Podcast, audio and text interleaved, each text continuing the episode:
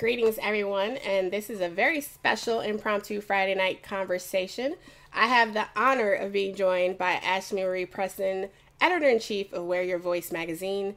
Um, thank you so much for taking time because I know you're super busy right now, but thank you so much for taking a little bit of time to, to chat tonight. Um, I appreciate you. Absolutely.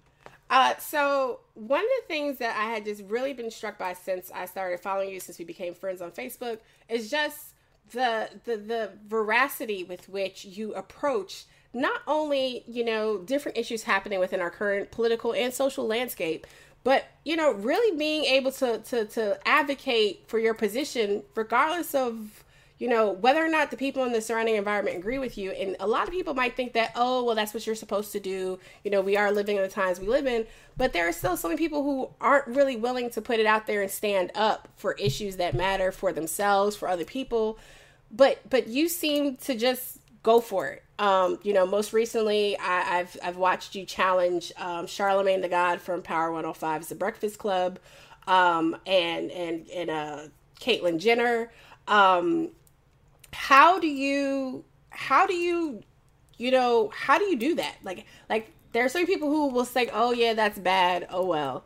How do you you know take that strength to, to, to not just stand, say, I stand for this, but to really challenge uh, people head first and, and on these positions or issues where they're, they're, they're messing up. I think it's really about just remembering the shoulders of the giants that you stand on. Mm-hmm. Um, we have a framework, and oftentimes we find ourselves recreating the wheel, and we don't have to everyone who is not a wealthy, rich white man in America has benefited from radical activism and from people that have thought outside the box and took steps that were often um, without absolute guarantee, but that's the difference between life and death. I feel like a lot of people have the privilege of kind of being uh, moderate or mm. neutral, or they can hang out on the fence for a little bit and kind of watch it all go down. But I feel like as someone that's impacted by multi-tier marginalization because I'm black, because I'm a woman, and because I'm a black trans woman, I don't have that option. It's it, it's life or death for me. So um, I just kind of I recognize that the fact that I'm still here and that I haven't been uh, impacted um, in the way in which I could for being a black trans woman, I recognize that it's my social responsibility to advocate for those who can't advocate for themselves. That that last part, what you said about advocating for those who can't advocate for themselves and feeling it's your social responsibility that is something i think that is just so important for so many of us you know even though we may have these these intersections or these points where you know there are uh, there is a point of marginalization or we have you know experienced some type of you know uh, oppression in the situation, but acknowledging that because of other factors, other things in our lives, that we do have an opportunity that other people similarly situated possibly do not have, and and certainly you know with with with your you know foot in the world that you you work in, um, and and and as editor in chief of not just you know any magazine of you know such a crucial magazine that is providing um, commentary and voice in a space where oftentimes you know, when we're thinking about black and brown women, when we're thinking about black and brown voices, are not represented at all. Um, you know, well, we, I, I think the other piece to that too is we're represented, mm, but mm-hmm. it's a, it's a, a, altered version of who we are. Mm, we okay. are shown and depicted through the lens of the cis male gaze. You know what I mean? And so we're taught how black women are supposed to be or we're taught how trans people are supposed to be or how women are supposed to be or how you know people with uh, disabilities or people who have mental health challenges or and so we we continue to allow ourselves to see ourselves through other people's eyes. And what Wear Your Voice does is we actually allow people to self identify and for them to tell their own stories because no one can tell our stories better than we can. I like that. Um, just from some of the articles, I've just been seeing Wear Your Voice articles popping up in all different types of groups and stuff lately. Just, just it just seems like um, I had never really heard of it before, and then now I'm just seeing articles everywhere. Like, and I think that that that effort to make sure people are telling their own stories, their own voices as it affects them in the world that we're living in right now is resonating. Um, I was actually looking at a STEM group for my daughter earlier and I saw Wear Your Voice article dropped in there and I was like, oh, cool. I know this magazine. Um, but, but, you know, how do you deal with though some of the maybe pushback or criticism that you've experienced, you know, recently, particularly like in this past month with the with the confrontation or I guess the accountability session, I would say, that you had with Caitlyn Jenner um, at an event. Um, you know, there have been there are issues with her politics and, and other things that are problematic. I mean, we do have people who are so-called allies to our communities, to our movements, who do then go back to their own, you know, ivory towers and and, and exist in their their own you know space. How do you handle you know challenging but also dealing with that other pushback that comes from people who aren't willing to occupy the space the same way you are? If you don't make enemies along the way you're not fully speaking the truth at the end of the day, I'm not doing it for the people that are in their feelings. I'm doing it for the people that are actually impacted. And I think I'd rather have a couple of people not agree with me and feel some kind of way um, and then go check my inboxes and have all of these people that are saying, Thank you so much for saying what I wish I could say, but right now I'm in an economic uh, unstable place and I can't afford to say this or lose my job, or I can't afford to challenge, you know, these ideas and um, and these forms of oppression in which I'm directly impacted by. And so to know that there are people in, in, uh, in a position of privilege who can speak out against that that's what's up. And I know that I've been giving that. The other piece um, is that um, I think it's I don't know. I just I, I I'm unique in that I remember growing up, it used to get me a lot of whoopings. I used to get in a whole lot of trouble because I would say things and my mom would be like, You don't say stuff like that. Like that's, you know, or, or that's an adult or that's you don't challenge that. But I've always been a challenger. Mm-hmm. I've always been someone that's not afraid to speak my mind and say what it is. Um, and I think that there was a time in my life where um, I think I was waiting for my tribe and I was waiting for somebody to speak the contents of my heart, never realizing that I could be that first person and that I could create that tribe and I could lead it. And so that's where I think a lot of my activism and a lot of my work comes from is being in the space where I know I, I can't be the only one who feels the way that I feel, and I can't be the only one who thinks the way that I think, and who's had the same experiences that I've had. So part of uh, finding your people is kind of sending up that, you know, uh, sending up that bat signal you know, just to let people know that you're out there. And so, what Wear Your Voice does in my own personal activism, in my own um, own projects and different things that I do is it's an opportunity to allow people to identify, creating that space for them to do that. Because as you pointed out already in traditional media and in most other uh, mainstream spaces, we don't see ourselves. We don't hear people speaking a narrative that we relate to. I absolutely agree with that. And I think something just to go back to something you touched on, you know, just a few minutes ago when you just said we are it's not an issue of representation as much as it is how we're represented and who's representing us and how it's being filtered through a mm-hmm. lens, I think you said of cis white gay men. And I think that was just really well cis men because see, but cis men period, right? Like yeah. yeah. it's because um it's about ownership. Mm. You know, we talk about slavery and um, and instantly we think about our roots and you know kind of like the field slave and kind of some of the atrocities that happened in that era but we don't acknowledge the slavery of you know and the ownership of our identity. You know the fact that our people continue to profit off of our pain and oppression and they continue to own our stories and own our experiences. And um i think 2017 about taking back our power and not and recognizing that we don't have to be complicit in the further marginalization of ourselves and of our respective communities.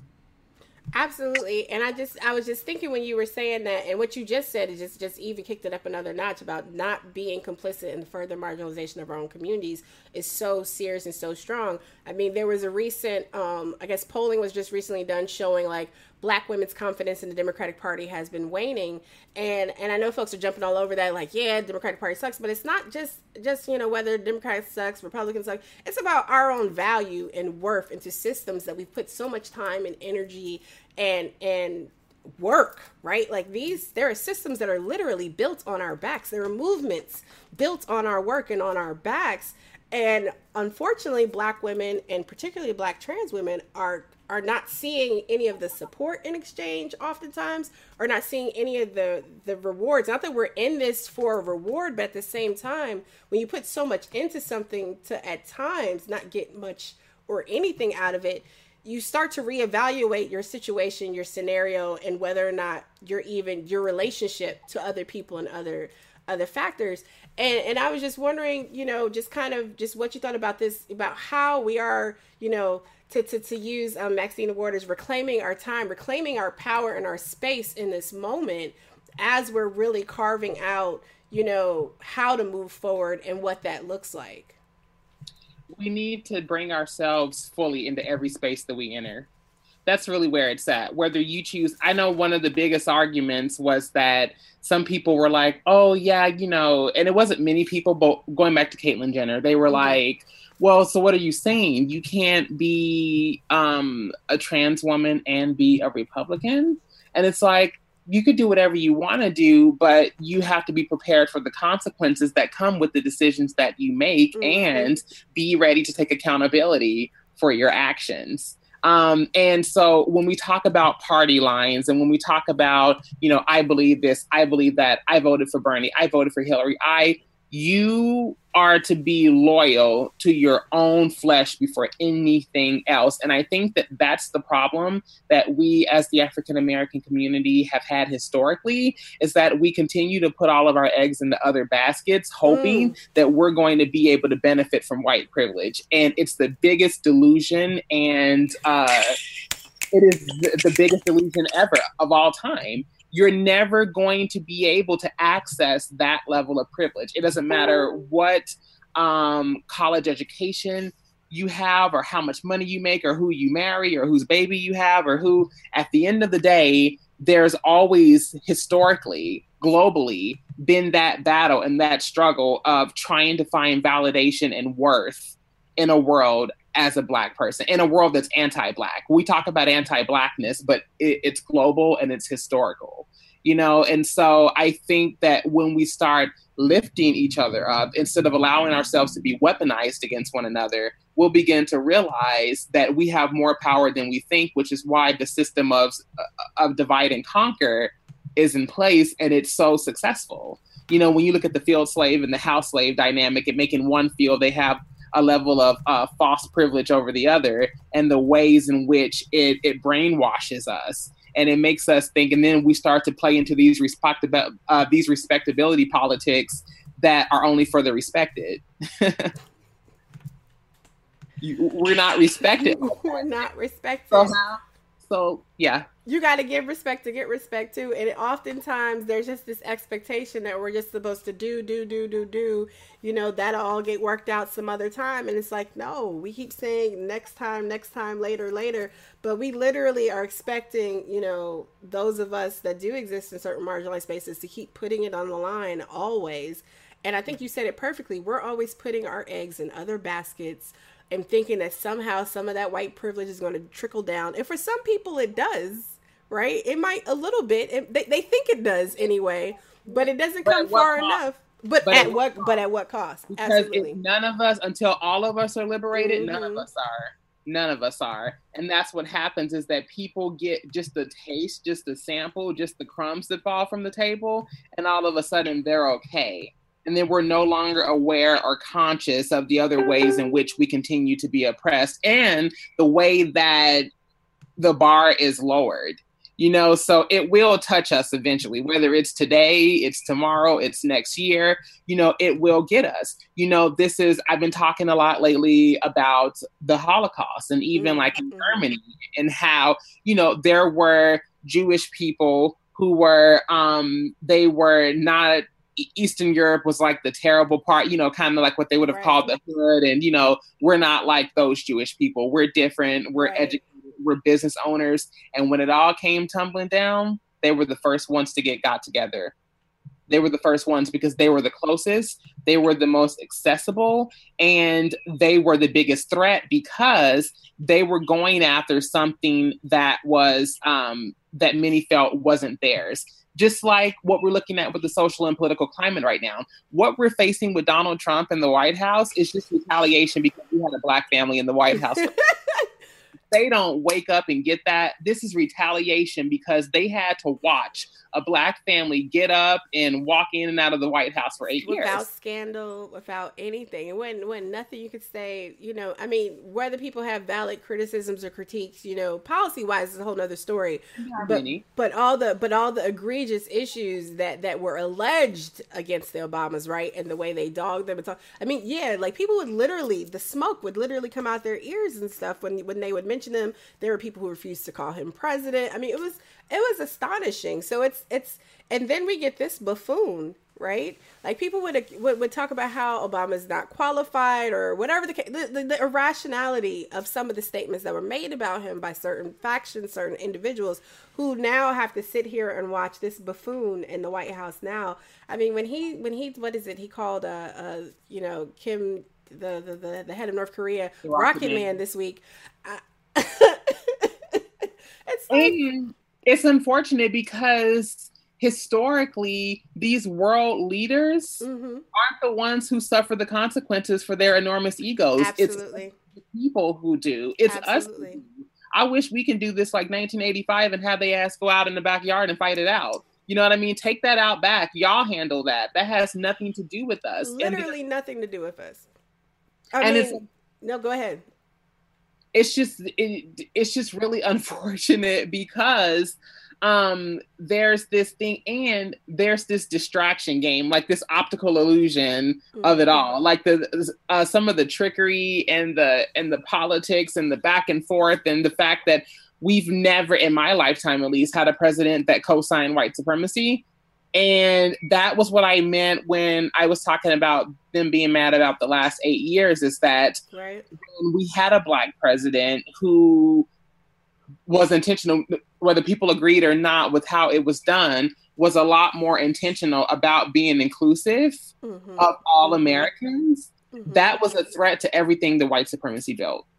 I think it's really interesting when we note that, right? About how, you know, Donald Trump has it's it's not even clearly it's not even like dog whistling. It's not cuz you know, we've seen some of that in previous, you know, years with folks, you know, the little, you know, people might say a little line that could be interpreted or they might do a photo shoot someplace that could be interpreted a certain way or read, you know, to send a signal, but he's just blatant out in the open. He was that way through this whole cycle and it was I don't know I think the only thing that really like surprised the only thing that surprised me was how many people who were surprised that this was how he was going to act. People like I remember when Russell Simmons penned the op-ed talking about like how appalled he was, and I'm like, dude, you talked about how this was your friend all these years. How did you all like you so did you this goes back to what you were saying at what cost do we ignore certain things to get ahead? Because there are so many people there are so many people who are quote unquote on our side who did socialize with him who did interact with him for decades right? And then now he has risen to become president and part of the how white supremacy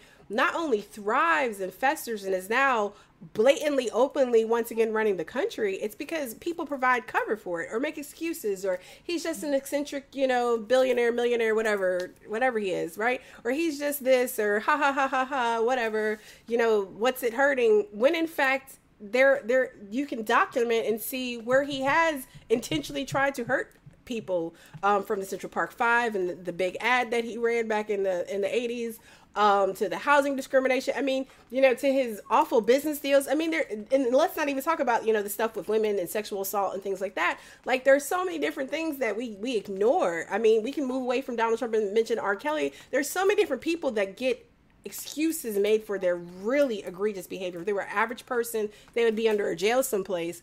And, and that we've seen in some way how that has backfired now because this idiot is sitting in the White House he's in the White House because America didn't get the president they wanted. We got the mm. best.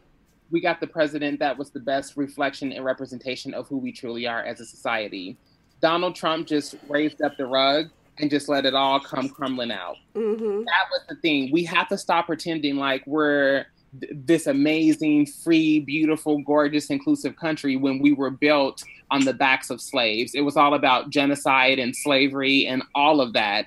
And no, and historically, we don't even have the capacity to tell the truth in history books. Mm-hmm, mm-hmm. You know what I mean? Yeah. In our educational institutions, you know, about what happened, who we are, and how we came to be. And so I think that the reason why he's in office is because we can't come together because there are so many different forms of lateral oppression in America. So it's like, yes, I'm a black person and I'm champion black rights just as long as, you know, it ain't no faggot. I ain't with that faggot shit. Pardon my language. We got to say it. you got to keep it real though, because that's a real issue we got yeah, right now yeah, it is about being a woman, but if you were born male, you're a man, you're not a woman. So that's different. You know what I mean? And so when we start making excuses for our own phobias and hatred, mm-hmm. we can't expect for us to all be able to come together to support one common um, idea or democracy when we can't get our stuff together at home. And that's where it starts. Donald Trump, we all, as a nation, gave a piece to to we contributed to his presidency you know? Mm-hmm, mm-hmm, any, mm-hmm. any kind of um any kind of bias any kind of um a discriminatory belief or ideology or whether it's through the church whether it's anti-lgbtq lateral oppression is the reason why donald trump is in office. I think and what you just said too just keeping it all real like that like, and it's not even that people have to be perfect, right? It's not that you have to be perfect, peace and love, loving everyone, but at least acknowledging, you know, where your missteps to be, learning to be better, right? Because I, I'll share this with you because I have, I've, I've shared this publicly before. Like, I had to learn, right? And my first instance of being in a situation where you know people part of introducing yourself in a space everyone was asked to give their pronouns i had never had to do that before and it wasn't until that experience that i learned how much of a privilege even that was right and so I, I did it. And I was just like, well, whatever. I was like, well, you know, the way I grew up, I've never had to do that, blah, blah, blah. I made all these, I, I made all these excuses. And folks were in the room were mad but at the same time, there was a brother who took the time, even though he was upset with me, to explain why that was problematic. And I'm someone that thought I was always someone who was a good ally. Like I believe, you know, people are entitled and, you know, we should respect everybody and everyone has equal rights and blah, blah, blah. But it wasn't until I had a situation like that that shook me and made me come to face something that I was doing out of ignorance that was impacting other people in the room. I'm like, man. And so that really knocked me back because here I am thinking I'm this really great advocate and ally and champion and stuff like that. And so that really knocked me back. So I really have to step back and just listen sometimes and learn because no matter how, you know, well evolved we think we are, we still have a lot to learn and a lot to process. And that experience. It's constant. It is. Life experiences are always evolving. And the thing is, it's nothing wrong with having a learning, uh, learning mm-hmm opportunities. It's when we're faced with those opportunities to grow and evolve and we mm-hmm. deny and reject them. Absolutely. And there are people that consciously reject ideas and they know in their heart of hearts that it's not the ethical thing it's not the morally conscious thing to do it's not but they don't care right right right well, they just want to brush it aside because they want us all to be united because Trump is so evil, especially like right now, right? Trump is just so awful. None of that other stuff really matters because that's divisive and we all just got to come together. And that's what I found was so interesting in the pushback you were receiving, going back to the Caitlyn Jenner situation for a moment, because what you were directly challenging was hypocrisy on her part in terms of the it's like you said it's not that you can't you know have the political beliefs or views that you have but you're going to be accountable and responsible to people and you're voting you know you're supporting someone in a manner that is directly antagonistic to my very existence yeah. and ability well, to live. That, it's almost like, and then by giving money to like trans organizations, like it's going to be okay. First of all, some of these philanthropic efforts are nothing more than a racket scheme because there are. It's a way to get out of paying the taxes that you're already not paying as a rich person and as a part of the one percent in America. So a lot of this shit is check fraud. And going from there, even to the fact that you continue to capitalize off of the trans community and and turn us into like a social experiment and an mm-hmm. extension of the Kardashian brand. Like we nobody signed up for that. And so I think that what my biggest problem with that was that you have assigned yourself as the gatekeeper of the trans movement and um, she somewhat co-opted it. So she's like the Christopher Columbus of trans identity. You sailed your ass over here and started speaking on behalf of all of us as a spokesperson, and then you know you're speaking like live stream all the way from your beach house in Malibu. That's not that's problematic. That's problematic. And then when people actually tell you like, hey, you know, this is sensitive, you get indignant, start like turning up and it's like that was that was what that was about right. i think that the biggest uh, reveal that we got to see from that experience w- was not Caitlyn Jenner getting dragged. I, I, I had to be very clear that I was not there to educate her. I was there to deliver the consequences. I was there to inform her that her free trial had uh, had expired. And so beyond that point, we got to see the ways in which people of color were weaponized against other Absolutely. people. Absolutely. Even even one of my closest friends, black trans woman, you know, that people saw that too in the video. And I'm just kind of like, why are you kind of like stepping in front of a moving bus mm-hmm. to defend somebody who won't give a fuck about you once the tire marks are left across your forehead? They're not going to care.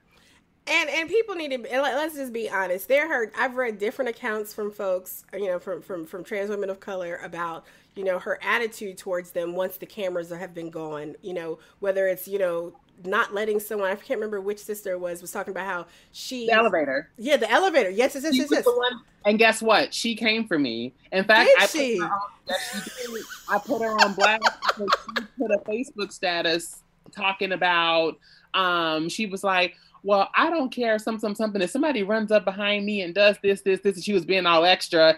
And so somebody sent me the screenshot and, and, she had unfriended me. So somebody sent me the screenshot. Mm-hmm. So I did a status and was like, you ain't got to be Destiny's Child to say my name, sis. I, I saw that. That was I, her. I didn't make the that connection. Oh, wow.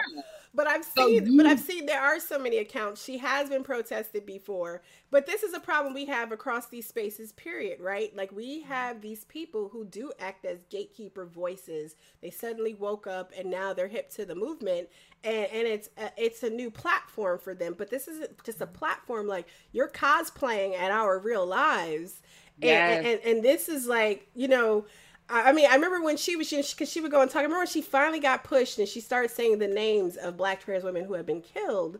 Um, and I was just sitting here like, you know, they had cue cards, and they right. had cue cards. Oh wow! They had cue cards and screen prompters, and she still couldn't get them all you know, it was one of those like two out of five. Like, it's you just know, this, it's just this sick obsession we have with. It's the same reason why we have Donald Trump as president, partly, right? This sick obsession we have with with celebrity and how, like, oh wow, isn't it great because they said something today, and it's mm-hmm. like, what does that matter when there's so many people that are actually struggling day to day? That it's great that you did this great spread and you're on the cover of this magazine and you're speaking and everyone loves you. Unfortunately for a lot of women, period, that's not our reality, particularly if you're a trans woman living in America and if you're a black trans woman living in America, right? Like, like there's a disconnect there. And so what I appreciated, even though it's not necessarily my experience, but I, I still appreciate and could understand putting someone like you said, like this is your notice because you've you've been using us long enough and we done. it's not it's not happening anymore. And that's I was like, ooh. And then you took TMZ on with the one, two, three knockout. Yeah. And you know what this whole experience brought between her and Harvey Levin? Here was the deal. We can't continue to go out and tell uh, would be allies and the 1% and white folks and all these people how to treat us if we don't know how to extend that same uh, respect and dignity and love to our own community. We want to always make it about outside issues, you know, they, them. The thing is that a business or any kind of anything is only as good as its own inventory. Mm. So if we can't take our personal inventory as a community and have a strong, meaningful internal discussion on the ways in which we continue to be a block to our own progress, we're not going to get anywhere. And I feel like most of the conversations that I've had to have, like deep, deep, deep um, spiritual ones, are with other people of color who are unaware of the fact that they're being weaponized and they're being a puppet to the propaganda and they're continuing to play out that narrative that you know that oh you know, that we can't stick together and we're this and we're that. And no, there's one, we need to just do better. And so I think what makes my platform so unique is I reach from the inside out. I reach from, I, I, I reach the surface of the wig and underneath. you know what I mean? And so and people haven't seen that because usually it's one or the other. You either have the Stacey Dashes who their full intention and the Omarosas and their whole intention is way off of as why they do it. You know, they're they're cooning for corruption. You know what I mean? But with me, it's a little different because it's saying I love you and respect you so much. I see you in your full entirety, purpose, and potential, and I'm not settling for less. Mm, yes, you know, yes, absolutely. Like Sojourner Truth. People talk about like uh, Harriet Tubman and Sojourner Truth, and these people that were these um these like radical uh, leaders, and but they don't talk about the times in which they were carrying pistols in the Underground Railroad. Like, you know what? I know you're tired. I know you're weary. I know you're afraid. And I know that, you know, there's so much at stake, but you need to come the fuck on. And they got that gun, you're going to walk. And so that's what I give to my community Black, trans, LGBTQ, it does not matter. We have come too far. There are too many people that have shed blood, sweat, and tears, and there is so much at stake. I am not here for the stupidity. We need to do better. So no, you're absolutely right, and that's why I do appreciate you know your own individual platform, how Wear Your Voice itself is, you know, building and growing. Um, because we do independent media platforms, those outside of traditional mainstream, you know, norms and values are so crucial and so mm-hmm. important for making sure that these narratives, these conversations do get had and are being told and we have to, to like you said we have to tell our own stories and we can't leave it up to something and I, I i was so proud and so appreciative of the way you handled the TMZ back and forth nonsense and how oh, they yeah. they tried to handle you because it is it is definitely about self-determination and, and making sure our narratives are ours and not however whomever with whatever box or agenda they have are trying to construe it and it's very rare that you can find people who are actually able to in that scenario control or flip it like that, like the way you did. If you saw that girl in that video, they thought they was getting ready to get uh shake and go tresses. That they thought they were getting ready. I was gonna be on there like popping and and, and singing Cardi B. I was getting ready to go on there and really go in, and they were. You can see it, like they were shocked. They were just like, "Who is the we? We were told we were going to get the girl from the video. You do have her." you know and the thing is there's a time and a place you know what i mean there's a time where you need to bring love and there's a time where you need to bring uh, lashes you know what i mean like just get them right together you know what i mean you have and- so many quotables actually i'm one walking soundbite you do you do you do you do um but just thinking recently you were named one of Root's um top 100 uh, most influential. Uh, most influential. It just slipped my mind. Oh my god! Because I've been, I was like, I was like, I had it in my head, but I mean, I'm just like, wow, that's that's awesome. like, how? Yeah. So, how does being included in that list of you know people? Uh, um, how does that feel? I mean, I know like you don't seem like type of person where this type of stuff like define you, or it, it doesn't necessarily. You know, you're still gonna get up and do what you've been doing regardless. But it's mm-hmm. still, it seems awesome to be recognized um, for the reach and value that others are finding in your words? It's interesting and powerful because Black trans women have to work five million times harder just to be seen, heard, and recognized. Mm. And I think it was a powerful, um, it was a powerful experience um, to be acknowledged in that way by the African American community at large because, you know, the African American hasn't all a community hasn't always been historically LGBTQIA affirming. Mm. Um, and so it shows that we're taking a step in the right direction when you have people like Root, uh, the Root, people like Afropunk, you know, these like African American uh, huge publications, which are like the equivalent of like Time Magazine for like everybody else, you know, that's huge. I think it means more coming from the African American community than if it did from like the mainstream um, uh, uh, um, you know, publication because um, it allows me to kind of tell my story. It makes pe- people curious, like, how did you get on here? And it's kind of like, that's a good question because I remember being the homeless, meth addicted survival sex worker that sat on the corner of Santa Monica and Highland at three o'clock in the morning, not knowing where my life was going to go, um, how I failed God, and what I did to deserve everything that was happening to me. You know what I mean? And so the powerful um, piece of that and the and the gift of that is that there's going to be a girl who's out there right now you know, uh, using a computer at a library or using a, a, a drop in center computer or her cell phone, and she's going to be able to read about somebody that looks just like her, that experienced just the same exact thing she's experienced. And that they were able to come from that and still make a difference and still have a, a major contribution to unpack and to society as a whole that's why I do it. And so I love when I get into these spaces that are designated for, you know, people who've abided by the laws of respectability politics. And then I get in there and then I just like let them have it and I'm who I am and I'm raw and I'm unapologetic and I'm because what that's doing is making space for everybody else. Mm-hmm. And I think what happens is many of us get to a place where you know we've kind of made it and so we want people to see us in a certain light but I will never forget what my experiences have been and I owe it to that girl from 2005 who was on Santa Monica Boulevard, who was sleeping behind big lots on Vine, you know, trying to figure out what I was going to do or really just figuring out when it was all going to come to an end just so I can just be done. You know, mm-hmm. and I would have, if I never in a million years would have thought that I would be historically the first trans editor in chief of a national publication. I never would have thought that I would be recognized by the Root 100 as one of the most influential African Americans in 2017. I would have never thought that, you know, Yahoo and all these like major corporations will be reaching out to me to better figure out how to uh, be diverse and inclusive and like legit, not just like how can we market, but really how can we learn from you. You know, I never thought I would have been a part of uh, Coca Cola's uh, Next Generation LGBTQ Leadership Series, and I, I, never thought that I would would be going to DC to this like international LGBTQ um, leadership conference, and you know all of these, just so many different things, you know, and so yeah, that was a long trip around um, really what it means to me.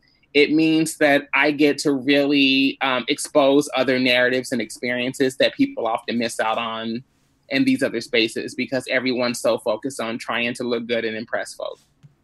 It's not about impressing people. It's I, really about I love it. I mean, and you're absolutely right because even going back still to the to earlier part of our conversation, we talk about representation and the lens through which things are shown, um, those are experiences because, like you said, because even if there are those people in these spaces, the few who may be there, they're not necessarily been they've been, been told they can't talk about that stuff the way you just did because you're not going to be able to make it. You're already going to have it hard enough. So so so shh, don't don't talk about that, that the only shot that yeah. we have at happiness is to conform to whiteness. Mm, mm-hmm. and there's this kind of like evangelical this pure pristine kind of like thing that we put on whiteness. Like they're these amazing like you know angels and they're perfect and they're and we're these dark, corrupt, unworthy, invalid, subhuman individuals. And it's like we have to challenge that. And so we have to start saying that yes, you can be all of these things and you can still be that. And you can come from that. And you can feel that way. And you can have these challenges. And everything that you thought made you broken, unworthy, and invalid are going to be the things that solidify you and who you are, and they're going to make you unbreakable and indestructible. And I think that 2017 is here for it. We're ready to start seeing more of these examples and hearing these stories and um, creating this uh, sisterhood and fellowship as a whole within our uh, our world, not just our country. We need to make this shit global, bring it all in. You know that we're ready to like really just uh, allow people to live and let live.